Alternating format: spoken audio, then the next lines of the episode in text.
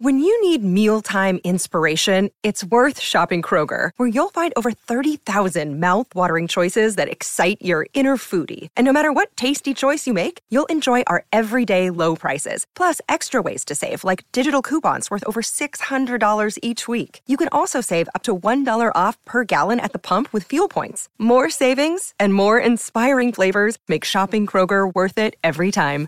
Kroger, fresh for everyone. Fuel restrictions apply. Another day is here, and you're ready for it. What to wear? Check. Breakfast, lunch, and dinner? Check. Planning for what's next and how to save for it? That's where Bank of America can help. For your financial to-dos, Bank of America has experts ready to help get you closer to your goals. Get started at one of our local financial centers or 24-7 in our mobile banking app. Find a location near you at bankofamerica.com slash talk to us. What would you like the power to do? Mobile banking requires downloading the app and is only available for select devices. Message and data rates may apply. Bank of America and a member FDIC. I'm Jamie Carragher, and you are listening to the Cop-Eye Podcast.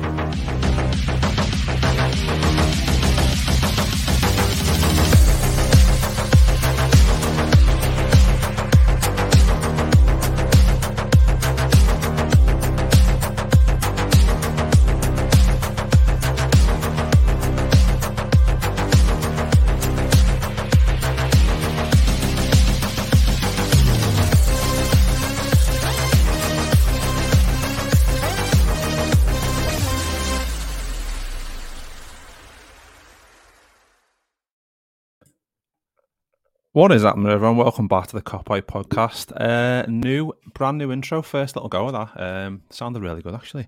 But um, yeah, I'm joined by Evan. We had, we've just been discussing. We had Jamie on uh, a couple of weeks ago, and he is from the East Coast in Boston. So we are jet setting straight over to the other side of America to uh, to Cali, and with by Evan. Evan, how's how's it doing? How are you? How are you? I'm doing I'm doing fantastic. We we already discussed the the, the time difference of you just getting off work and, and me having yet to go in. Uh opposite sides of the coin. But yeah, I saw that you had Jamie on, so I, I hit you up and I just made so much sense for you to finish your uh the, the Cop-Eye podcast preseason tour of America. If if you if you want to call it that. So yeah, yeah, I'll take that. I mean, it's um, yeah, I met Jamie in person, so uh, I mean, if that's me and you linking up has got to happen at some point. I'm sure if you come over for a match, so just to do a full circle with um, yeah, a proper a proper tour of America. Um, but yeah, nice one for for jumping on your debut on the on the show. And um, if people don't know, um, Evan does a lot of um, talks a lot of sense first and foremost, knows his shit. Secondly, but also makes a load of great like st- statistical graphics. Um, and what with Liverpool going through a bit of a mad couple of days or a, a week or so nearly now, probably with um, midfielders leaving, potentially with Henderson and Fabinho. We thought we thought we had it sewn up with Szoboszlai and McAllister and a potential maybe one more, but now it's it's gone a bit crazy. So I think that the, the stats you've been putting out are really interesting and can kind of get we can kind of get a flavour of what Liverpool might be trying to achieve with with some of the uh, targets we're looking at. But um, so yeah, what when you've been creating these, I mean, looking through all the data. I know you told me before we started recording that you're using like the, the way you're doing it and getting into getting it into Canva and stuff, and you're obviously having to digest all that information as well. Um, just g- gener- gener- generally, uh, before we get into into a bit more detail, which which two or which couple are, are you looking at most that would uh, potentially fill the void of, of if Henderson and Fabinho go? I, you know, so many people have said it at this point, but the market for uh, a holding midfielder, uh, specifically a holding midfielder for Liverpool Football Club, is a bit thin at the moment. A lot of the elite ones are already spoken for. Um, a lot of the elite ones, 24 and younger, are already spoken for. So the scope of who Liverpool could target, um, depending upon how you look at it, can can be a bit slim. Um, some of some of the the mainstream links, some of the more concrete stuff, I can absolutely get behind. For example, I'm a huge Romeo Lavia advocate. Um, I think in if if you're looking to tick as many boxes as possible in this midfield rebuild, you have you have a lad who's who's young. Um, he's got a quote unquote Premier League proven tag on him. You know, some people care about that, some people don't. And he managed to shine last season in the in the worst team in the league. And and when I look at his sort of just traits, he seems to have everything you would want uh, in a holding midfielder, and these skills can obviously be sharpened under a generational developer of talent like Jurgen Klopp. So, at the top of my own personal list is probably uh, Romeo Lavia. Um, just you know, it's not like the most mind blowing uh, statistical profile because obviously one, one thing that you'll quickly learn just sort of digesting stats and, and, data and these advanced metrics and stuff is that these things are inherently biased towards better teams. Not just better players obviously but better teams obviously boast a ton of players that uh, trend towards the top of, of these metrics. Um, what stood out for me about lavia um, is that you know he, he was trending really well really competitively uh, against players whose teams were in the top half of the Premier League table, and he, despite um, you know playing for the worst team, just just seems to be constantly constantly up there. Did you want me to go through some specific numbers, uh, Mick? If we could. Uh... Yeah, yeah, yeah. Go for it because I've just been looking at the um the one that you've titled a simple game, um, mm-hmm. which is ball recoveries per ninety and progressive carrying, and I think to see Lavia basically right in the mix there with some players who are playing for much better teams is mm-hmm. an indication of just how good he is. And I think, yeah, but you can, yeah, feel free to, yeah. to go through them. Yeah. So the the simple game one, you know, obviously, um, I, I did that one to talk about Declan Rice's big move to to Arsenal. Um, and it's you know, I, I think Arsenal. While we're on the subject, Arsenal uh, splashing out 100 plus million for Declan Rice in this market is uh, perhaps a bit indicative of their sense of the market as well. This was their guy, and they were willing to pay for him because they looked around and they didn't really see anything to them that was similar for their needs in, in a holding midfield sense. Um, so yeah, but Lavia um, ball recoveries uh, per 90, as you can see, he's, he's, right up there with guys like Bruno Guimaraes, Thomas Partey, uh, not too far off uh, certified ball winners like Casemiro and Tyler Adams. Um, uh, not not not not the most progressive carrying machine, Romeo Lavia on the ball, um, in terms of just driving it forward just through dribbling, because I, I just don't think that's inherently how Southampton played. His role was simply to facilitate, win the ball back, dish it off to a more creative teammate like uh, James Ward Prowse or Alcaraz or, or any of those uh, more talented players that he had playing uh, in front of him, more offensively talented, uh, I should say. Um, and he also uh, one of the ones that got one of the most probably the biggest swath of attention on Twitter, Mick, was the under 21 duelists and dribblers. Um, now, this one was limited to uh, under 21 Premier League midfielders um, last season, and uh, as you can see, it, it's a wide range. Uh, you you have offensively minded players like Harvey Elliott, Michael Olise, Wilfried Gnonto, but then you also have like holding midfielders like Caicedo, Kamara, Doucouré, who has of course been mentioned today, uh, and then Lavia is right up there with Caicedo. And and one of the uh, one of the main points I was I was trying to make um, about Lavia is I don't think there's a world of difference between him and Moises Caicedo in terms of the differences in their profile and the differences in quality. Um, you know, 50 million. Yeah, it seems like all the all the clubs interested in Romeo Lavia are balking a bit at that price. But I think in the right environment, this time next year, Romeo Lavia will be someone who's valued as high as Moises Caicedo, you know, 70, 80, 90 million we've been hearing for the last, you know, six months or so for for Moises Caicedo. So I, I think in the right environment, like I said, I think Romeo Lavia could be a shoe in for a top five defensive midfielder in the world. And his uh his background, I, I think, speaks to this as well. You know, this is a guy who's came came through Anderlecht's youth youth system, um, was obviously picked up by Man City at a very young age, I think at around 16. But I think it's worth pointing out that he wasn't like a, a, someone picked up by a team of Man City analysts who were just you know running numbers like I do, and they just stumbled upon this kid. He was handpicked by Pep Guardiola in person at a, at a youth tournament in Belgium when he was 16. So this is a guy who's got the Pep seal of approval. I'd imagine Man City only let him go begrudgingly, and I think their their buyback option uh, says it all. I think that's at about forty million pounds. So right at the top of my list, Mick. Long story short, is is Romeo Lavia, and and I and I think he's more ready for the jump up than people give him credit for. Yeah, I think it's something that I think is sometimes hard to to convey the message that you've just done very well to people who just want like I, I suppose when when someone like Fabinho goes, he's 29, he's been around, he's been the best in the world for ages, but he's fell off the edge of a cliff.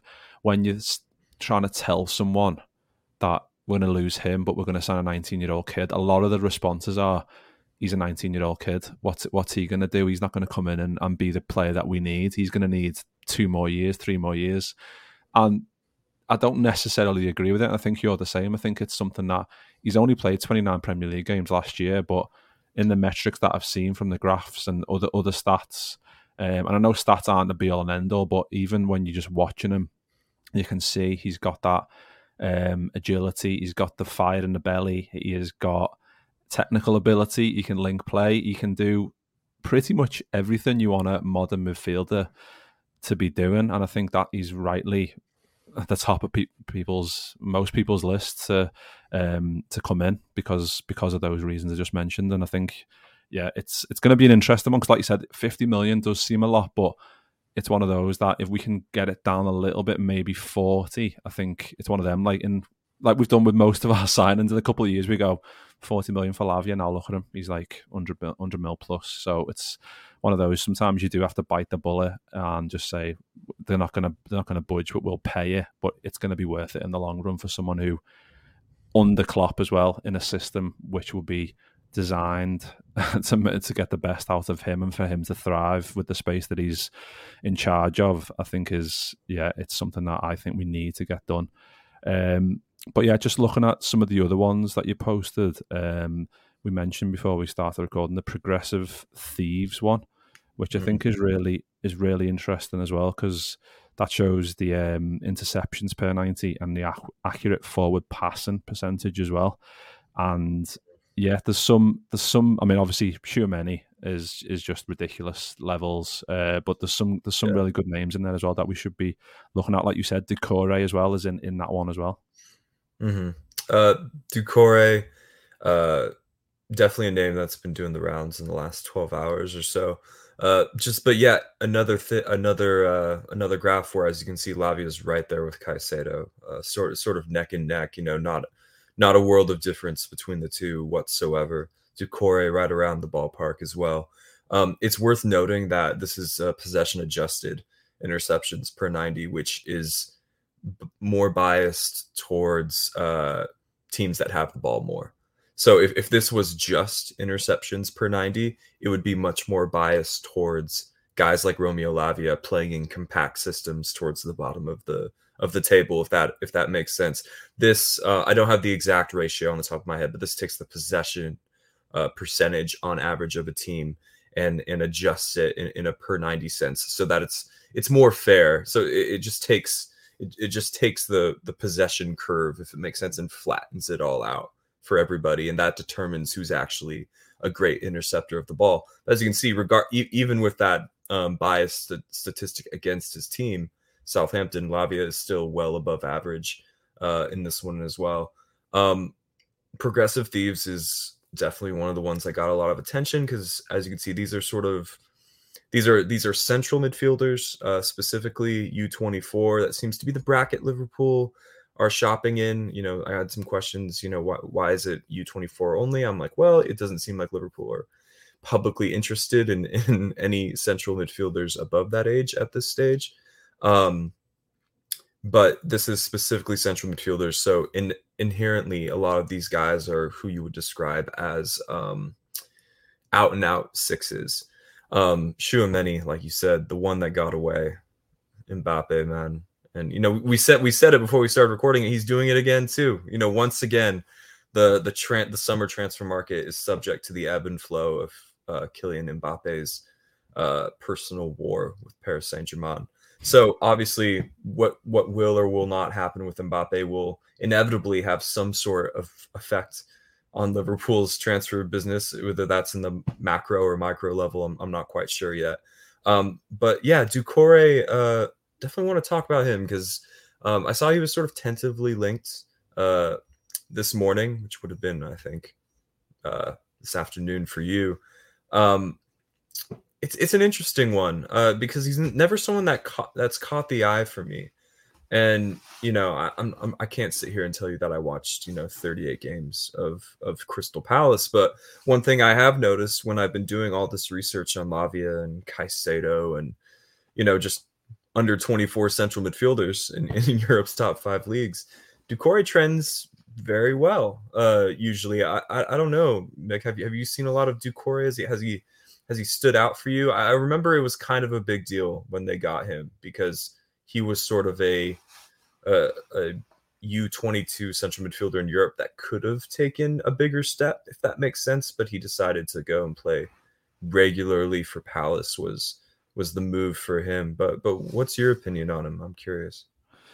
Yeah, I'm I'm same as you. Like I've seen the stats where similar where he's he, he seems to be hitting the the right metrics at the at the, at the right time for, for, for certain mm-hmm. ones that you want in a profile for a midfielder, especially in a, a Klopp midfielder.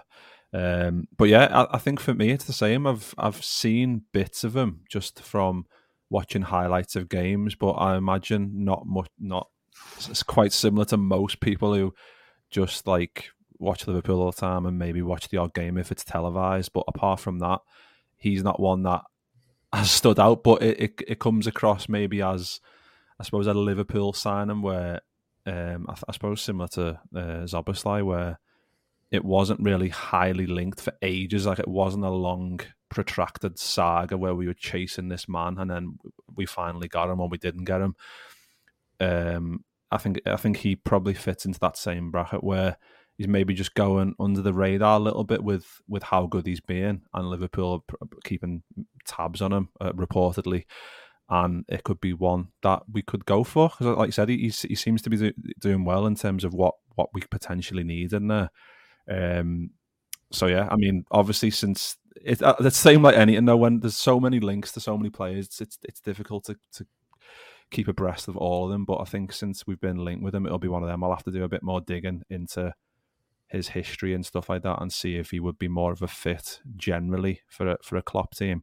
But I think that's pretty much my take on him. I think that's probably similar to yours. But I know you've you've dug a lot into the um, the stats and metrics. So I suppose you've got a, a, wider range of knowledge of terms of what he can do on the on the field. I'm not super um, blown away by what he can do on the ball. Now, I, I know that in theory, assuming that Liverpool stick with this this new shape where it's a double pivot in midfield with Trent being one of them, in theory, the the, guy who's tasked with partnering Trent doesn't really have to be anywhere close to Trent in terms of a progressive uh visionary sense with, with the ball. You know it's it's really kind of just win the ball back make sure trent doesn't get overrun add some solidity to the back four in transition and then you can let more creative elements uh around you do do sort of the heavy lifting in terms of uh, breaking the lines and, and, things like that so um I, I think on ball ability is a plus in, in terms of who we're who we're targeting. You know, Romeo Lavia, it's definitely better on the ball than people give him credit for, both in terms of dribbling and, and passing. But you know, cool thing about Y Wyscout is that it, it sorts um, every action a player makes, um, just in, in terms of these hyper specific categories. So it can take Cheick Doucouré's um, key passes for example, and I can watch every single key pass he made this season back to back to back.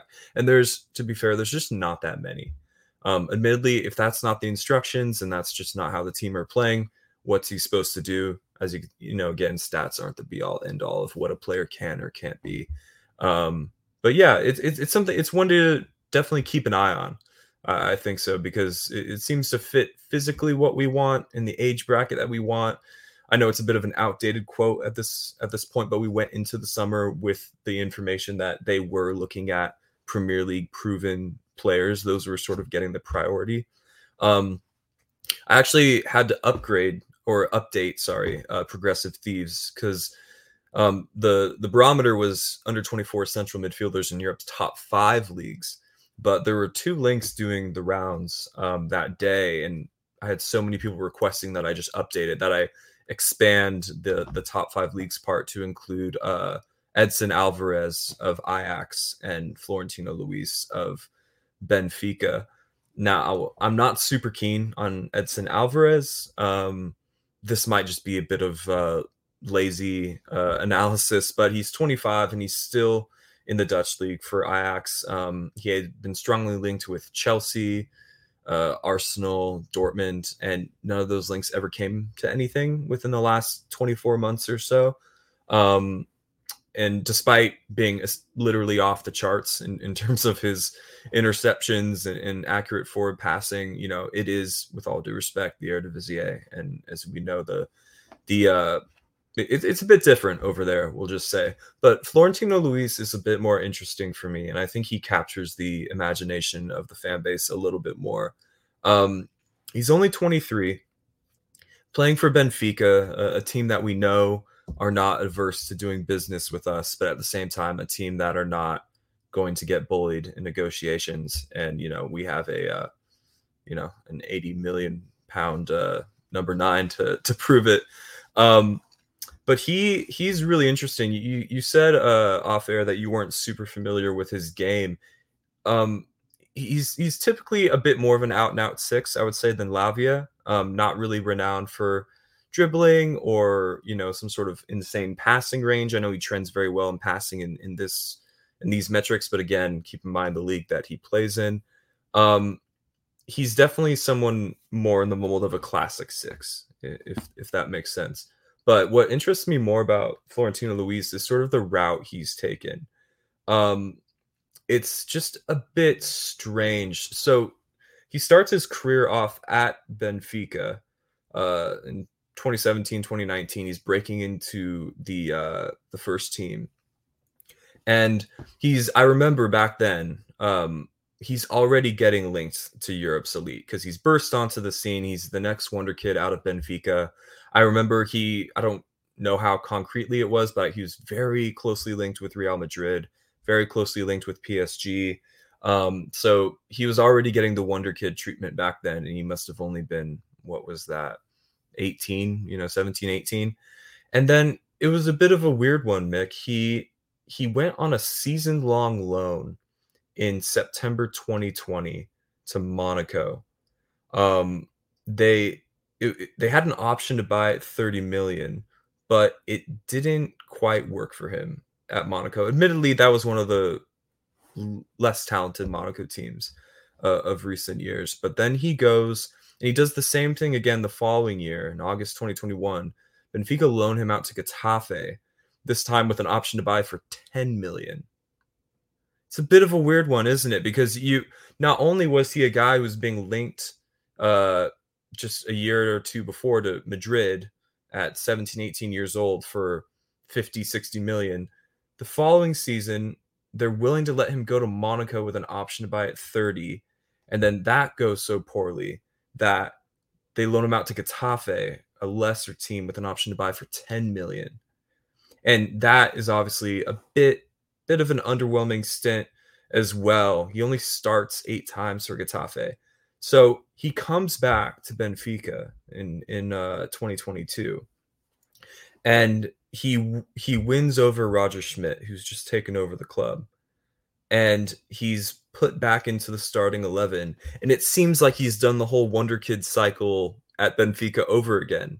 You know what I mean? Like he's he, he did two weird loan moves where they the club just did not rate him seemingly at all. Then he comes back and he's just doing it all over again. So that's kind of what I was uh was what I was referring to when I was talking about his unique career path. Um, and now his buyout clause is 120 million. You know, a club that only two years ago was willing to let him go for 10.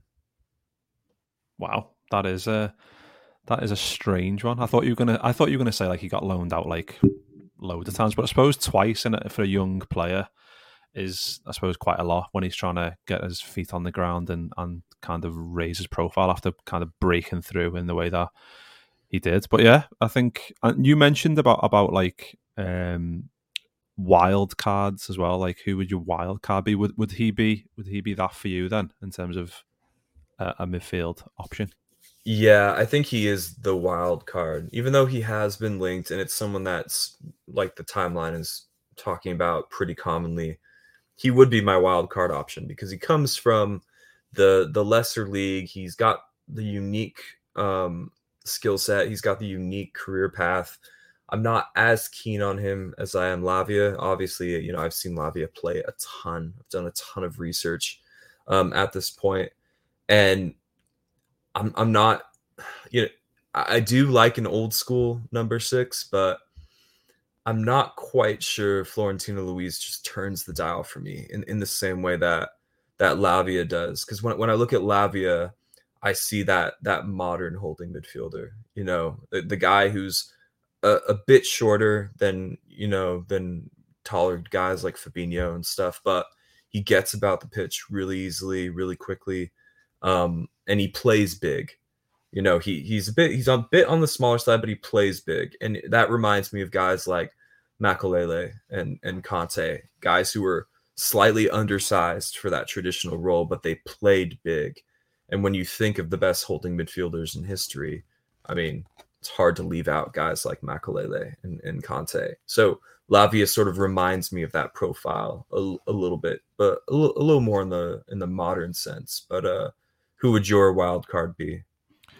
Well, I was just going to extend your point and say we used to have one like like that in Mascherano, who was, um, mm.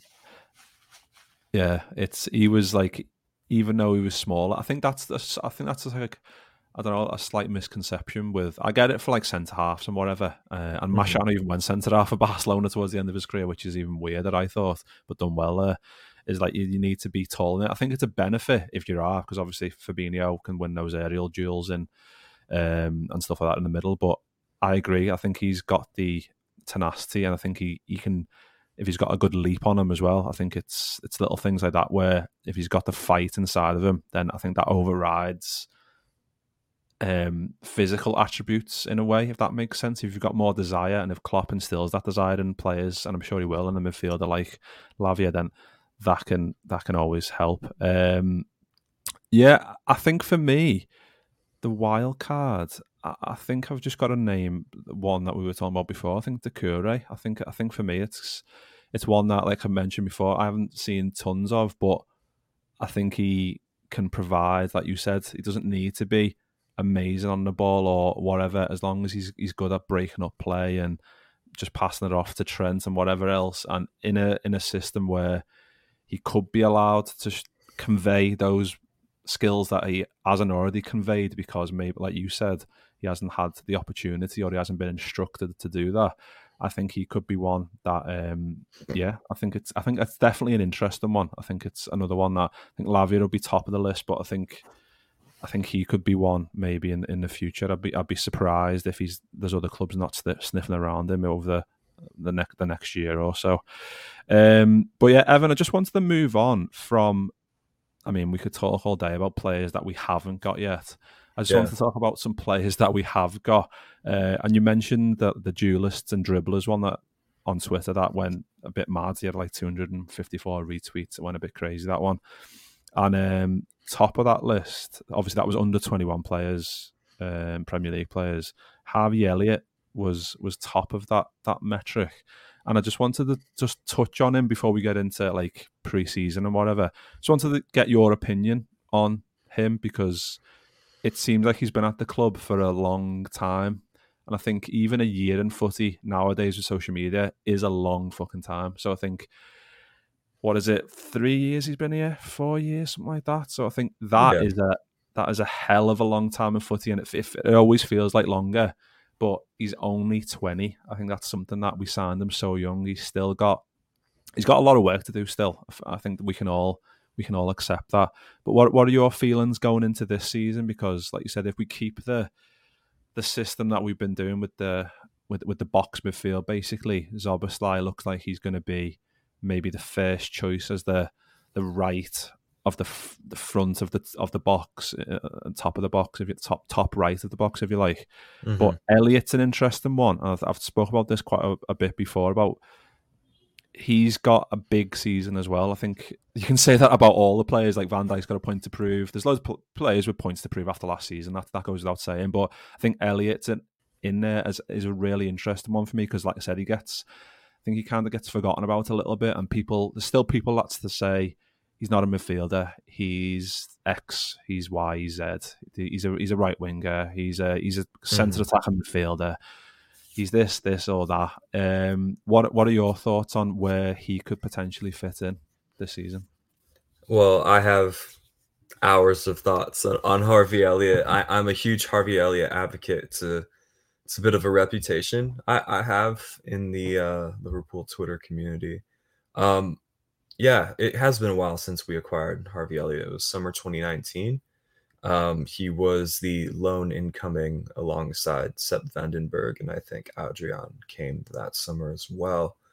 Um, and I guess I'll start there because I don't think people have ever forgiven Harvey Elliott for not costing 50 million pounds, if if that makes sense. Um, you know, he's he's constantly attributed to that to that window that that people love to to throw in the face of Liverpool's transfer business of oh we won the Champions League and then we signed uh, two teenagers and a and a backup goalkeeper for like less than seven million. Um, so I, I, think he's always had people against him in in that sense. You know when you when you uh, when when you're an internal solution, let, us call him that, um, uh, like a new signing. You know just just things like that that sort of irk the fan base in the wrong way because it it stands uh, in comparison to, to spending money in the market. Um, yeah, he, he has been here uh, a while. He's been on the books for a while, but this the season that just ended was only his second season in the first team. And obviously his first season in the first team, uh, 21-22, it started so well, but then it kind of lost momentum with that horrific injury um, at Elland Road. Um, and then after that, by the time he got reintegrated into first team training as he recovered from the injury, we were on the quadruple charge and there was no room for an 18, 19 year old to, you know, be, be experimented with um, in, in that sense. So it was, uh, it was sort of all hands on deck as we pushed for the quadruple. Um, but this last season, he's played a mammoth amount of minutes and he's been very, very available, uh, very fit but unfortunately for him, this is the most dysfunctional team of the Klopp era, um, probably by some distance, you would say, specifically in the midfield. Um, and when when you look at the, the departure of Wijnaldum and and that relentless availability you had with you know just he's available every week, he's quick, he's strong, he gives you the legs, and then we don't ever really replace that when Wijnaldum departs the club. Um, Elliott sort of becomes like the poster boy of the antithesis of the ideal Liverpool midfielder. Um, and it's obviously an unfair label to give to a teenager, nevertheless, a teenager as talented as as Harvey Elliott. Um, and you know, I, wrote a whole piece on the misprofiling of Harvey Elliott. You know, so many people have been saying, you know, he's not a midfielder. He can't play in midfield for us. Um, why did why doesn't he play at right wing? You know, because he was so successful on loan at Blackburn in the championship, playing at right wing. If you actually look at his heat map for Blackburn and compare it to his most recent heat map last season for Liverpool, it's almost identical, almost completely identical. So he's he's not being asked to do anything dramatically different by Jurgen Klopp in terms of how he affects the game and in terms of where on the pitch he is affecting the game. He's very wide. He's very close to the touchline. He's constantly looking to give Mohamed Salah uh, an easy five to ten yard pass out of a out of double coverage. Um, and I also think that he could be sort of a, a real stalwart in, in the Liverpool midfield going forward, assuming we stick with this new shape, because this sort of uh, predetermined list of prerequisites that we had for the ideal Liverpool midfielder, you know, in strong, fast, tall, intensity, yada yada yada. Basically, Gini Wijnaldum in this new shape, that kind of just goes out the door because we have such a limited sample size. We don't actually know what the ideal Klopp midfielder is anymore. And in this piece that I wrote about Harvey Elliott, I said that you could make a case that there has never been a time in Klopp's reign where we have been less qualified as fans to speak about what the midfield needs. Because, you know, in, in the tried and tested 4-3-3 that we played 500 matches in, you know, you and I could tell you exactly what a 4-3-3 midfielder should be in the Klopp system. But in this new system, we we don't have any idea. We we really do not know.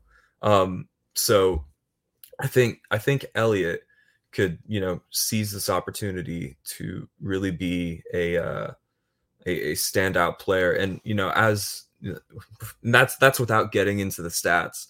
Obviously, I've I've gained this reputation of being such a Harvey Elliott advocate because so many of the graphics I post uh, speak to him in such a, a, flattering way.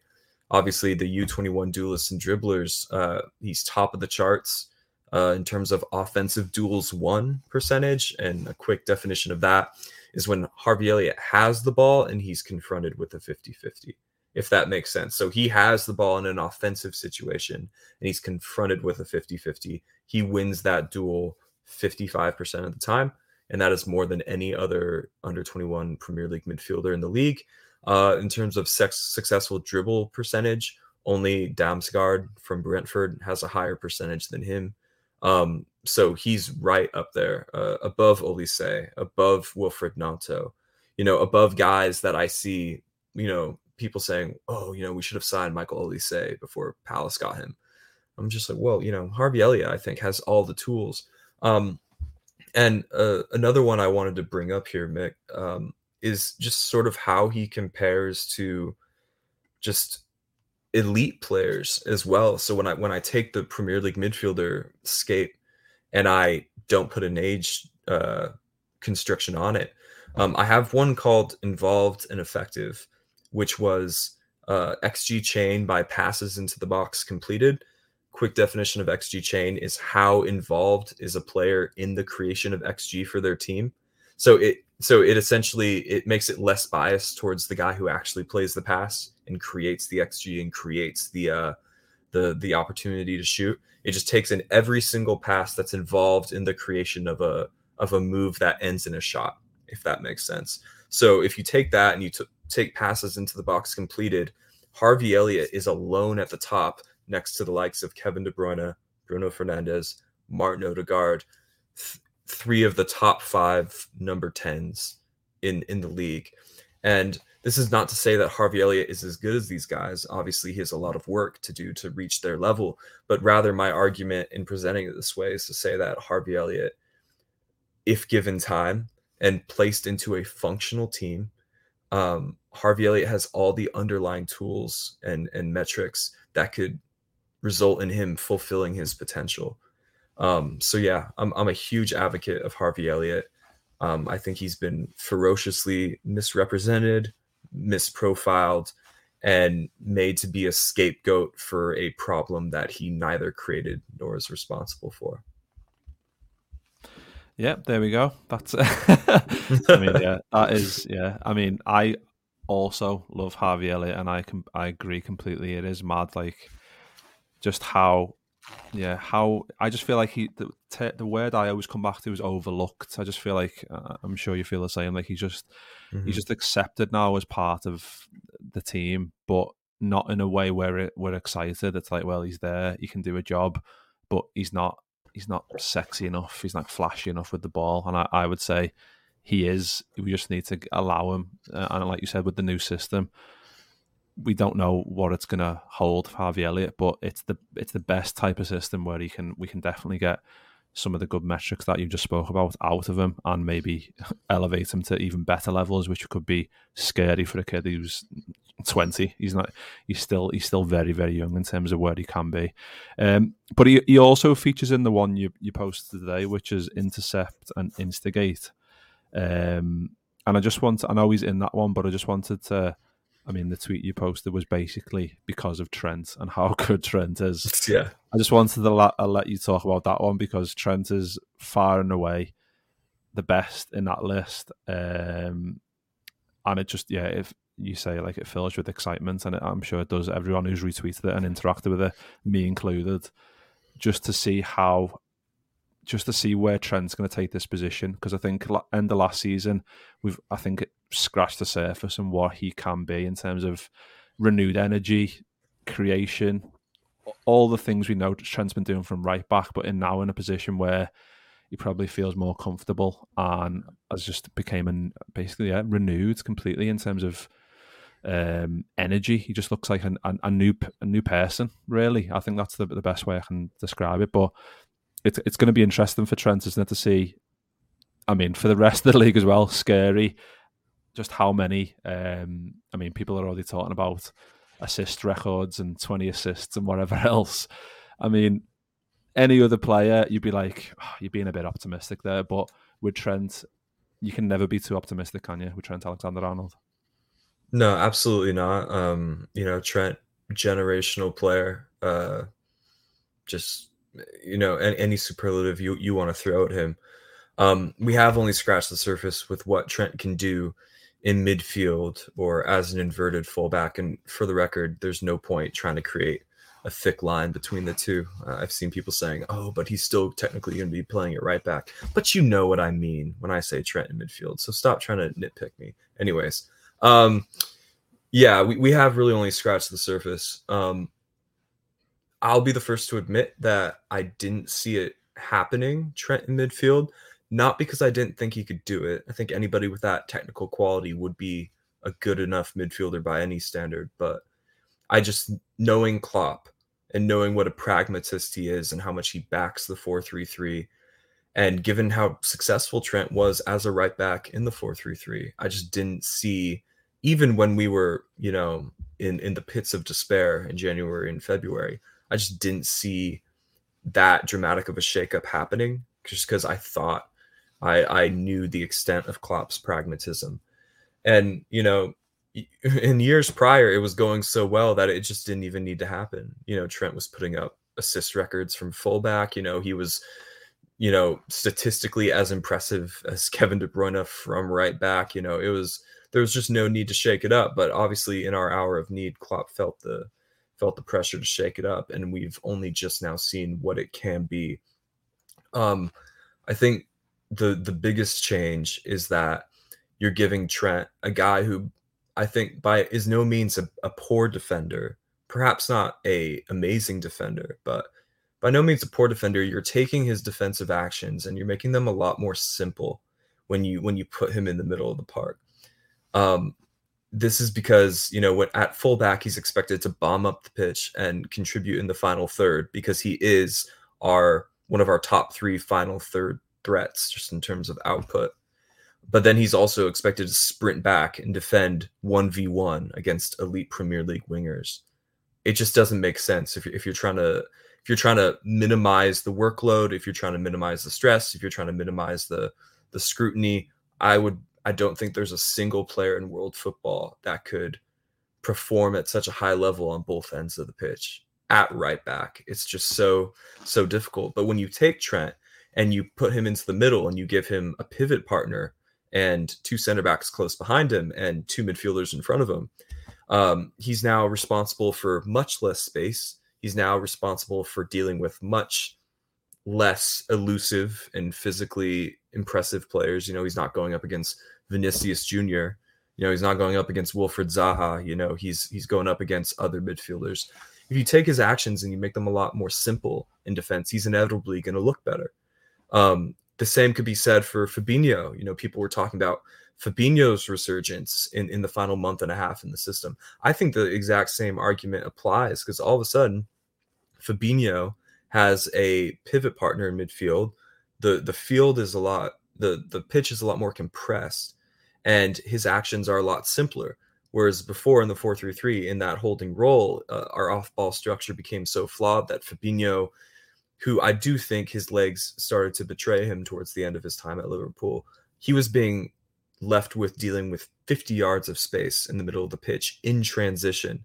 And I don't think anybody could look good in that situation. But you take both of them, you put them as a as a pivot partnership. Now they're responsible for less space and they're able to exhibit more of what they're good at. And obviously, Trent from that central position in the final dozen or so uh, games of the season, we saw a sharp increase in chances created from him, even by his usual standards from right back.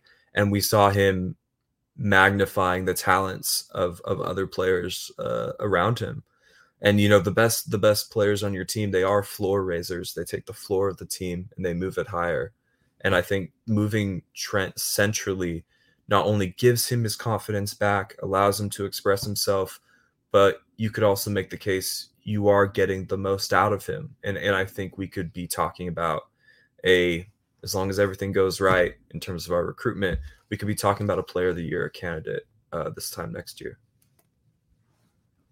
Yeah, most definitely. I think it's yeah. You, like I said, you can't be too optimistic about what Trent can do, and especially in those positions where yeah, he can pick the ball up in in a space. And I, I think I'm the same, and I think most people would would have been the same. Like we wouldn't have seen I think it was always the shout like just put Trent in midfield, he's good enough, mm-hmm. or like put him right midfield or whatever. Just basically we wanted them to get away from like exactly what you've said, to be one v one against defenders, uh, against left wingers, I should say, when he's just been basically in the far right hand corner of the pitch trying to cross in into the box.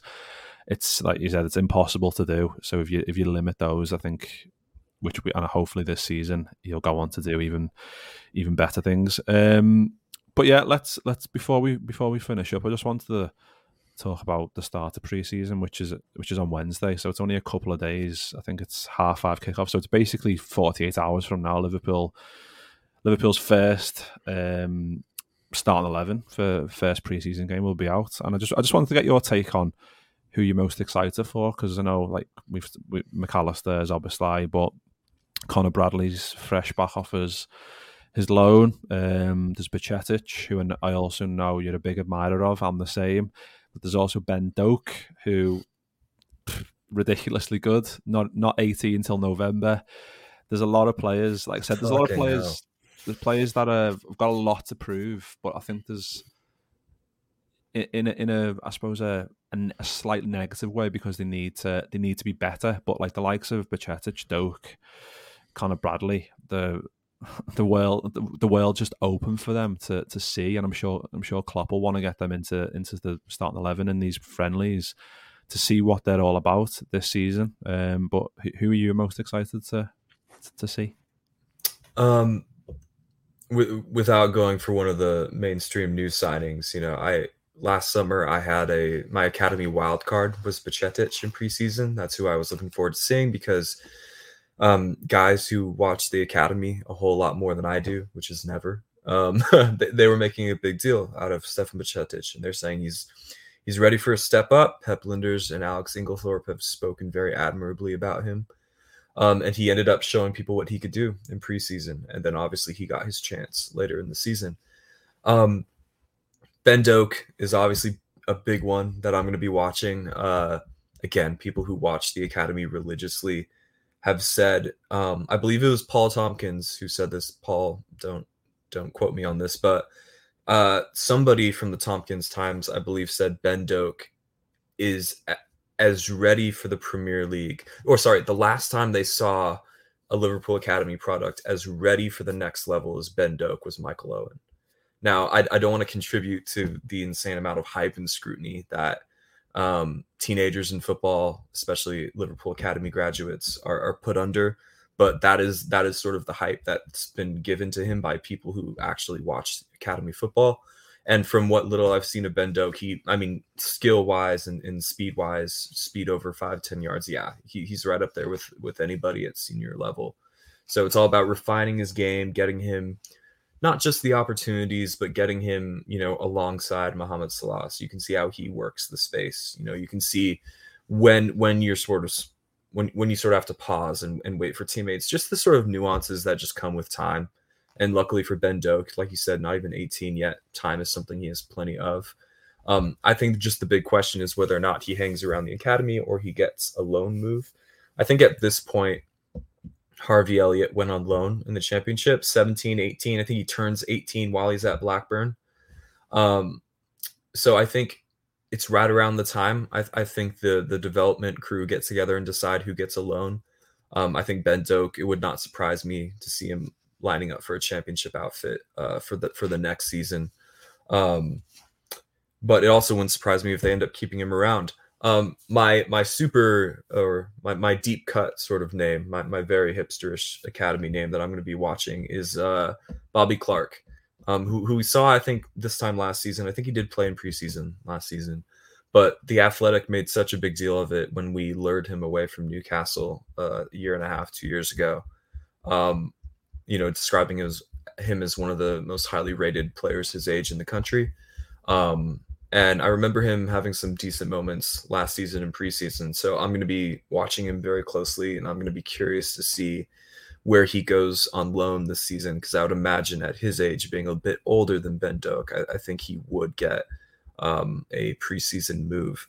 Um, and obviously, uh, not my choice, but some of my friends are talking about uh, Jarell Quansah, big center back, uh, six foot five and a half should be in the NBA. You know, the Lakers need him more than we do. But um, yeah, uh, hopefully it's not just a case of Billy Koumetio all over again, where people are like, "Oh, he's big, isn't he? He can do a job," and then it just doesn't quite end up panning out. But um, I, again, academy watchers uh, talk about him in sort of a different bracket of quality than than Billy Koumetio. So those are the handful of academy kids I'm going to be on the lookout for.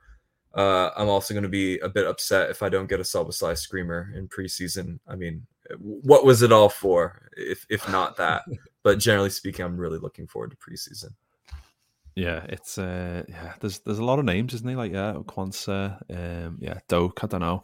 I, I feel like with Doak, when you watch him in the academy games, it is like he's 25 and they're all 15 and that he's just like, right, lads, just give me the ball. I'll, I'm going to do something with it.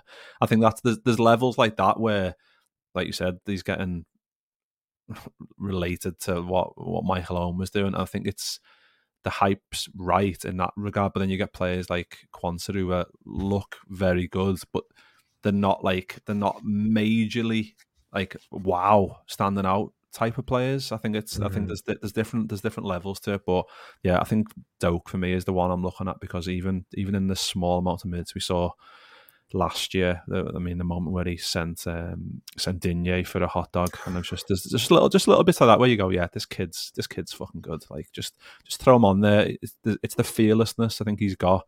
I think yeah, like you said, refine the game, the refine his game, and then wow, he could be he could be very good. I think I think I think a loan, yeah, I think a loan would be good, but I, I just kind of want to keep him. I want to keep him and just be like mm-hmm. cup, cup games, just go and do your thing. And if you do well in the cups, you've got a you've got a shout of coming on off the bench more often in, in the league and stuff. So especially mm-hmm. with Europa League as well. So I mean, we've got a lot of options, and Liverpool still need to do quite a lot of business if oh, if yeah. Hendo and Fabinho go. So there's there's a there's a lot to sort out, isn't he? Still. Mm-hmm. Curtis Jones was one of those guys who was clearly too good for the academy. Yeah, and you know, even as someone who doesn't watch the academy, the the clips of Curtis Jones just tearing it up, um, were were making their way to me when he was like 15, 16 years old. Um, so it was uh, ho- hopefully Ben Doak is able to bridge that admittedly big gap of being too good for youth football, but also good enough for Liverpool, and that's that's been an increasingly big gap. It used to be smaller back in the day when we weren't that good, um, but it's a gap that you saw guys like Harry Wilson not not fully bridge. You know, Rhian Brewster, um, lads who were so dominant at, at, youth level that looked so like that looked like they could just you know waltz into Premier League football. And then as we you know come to understand that gap is bigger than people think so it, it, it's a it's a big ask uh, of Ben Doak uh, to to make that transition, and because not everybody does it, and and talent is unfortunately uh, no guarantee. And, and, from what I've heard about Harry Wilson, there there was zero question over his his talent or his or his work rate or or things like that. You just seem to have everything, and it it still wasn't enough because he's trying to break into Liverpool when what was it like twenty 18, 2019 is when he starts to become a bit too old for academy football. And it's sort of a will he, won't he moment. So ideally, guys like Ben Doak don't fall uh, into that trap. But again, I'm not averse to him staying around because if he ends up going out on loan next season as opposed to this one, he's still only 18, and you could make a case that he's has he is more of a man's body at that point, more ready for championship football.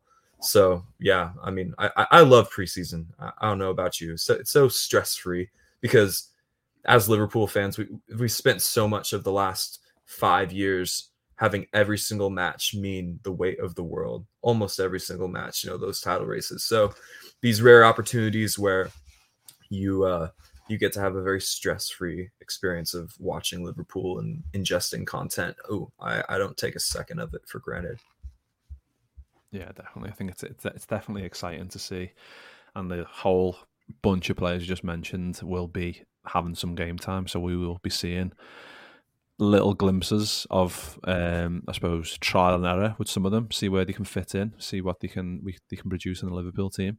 Um, but yeah, Evan, we will leave it there. Um, I think I said we'll we'll aim for half an hour, forty minutes, but we're, we're near an hour.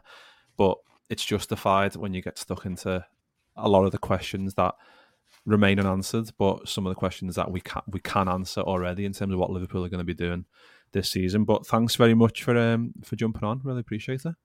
Yeah, it was it was a great time, and you know when when you ask when you ask me about Harvey Elliott, you always get more than you bargained for. So yeah, but yeah, a, a, great time and a great chat, man.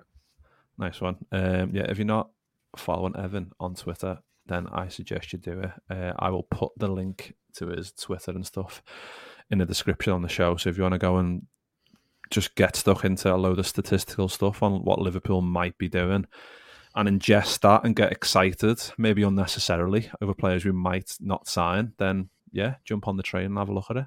Um, but yeah, nice one, Evan, for jumping on. Really appreciate it. Nice one, nice one, everyone, for listening. As always, really appreciate the support recently. And yeah, nice one. We'll see you all very soon. I'm Jamie Carragher, and you are listening to the Kop Eye Podcast.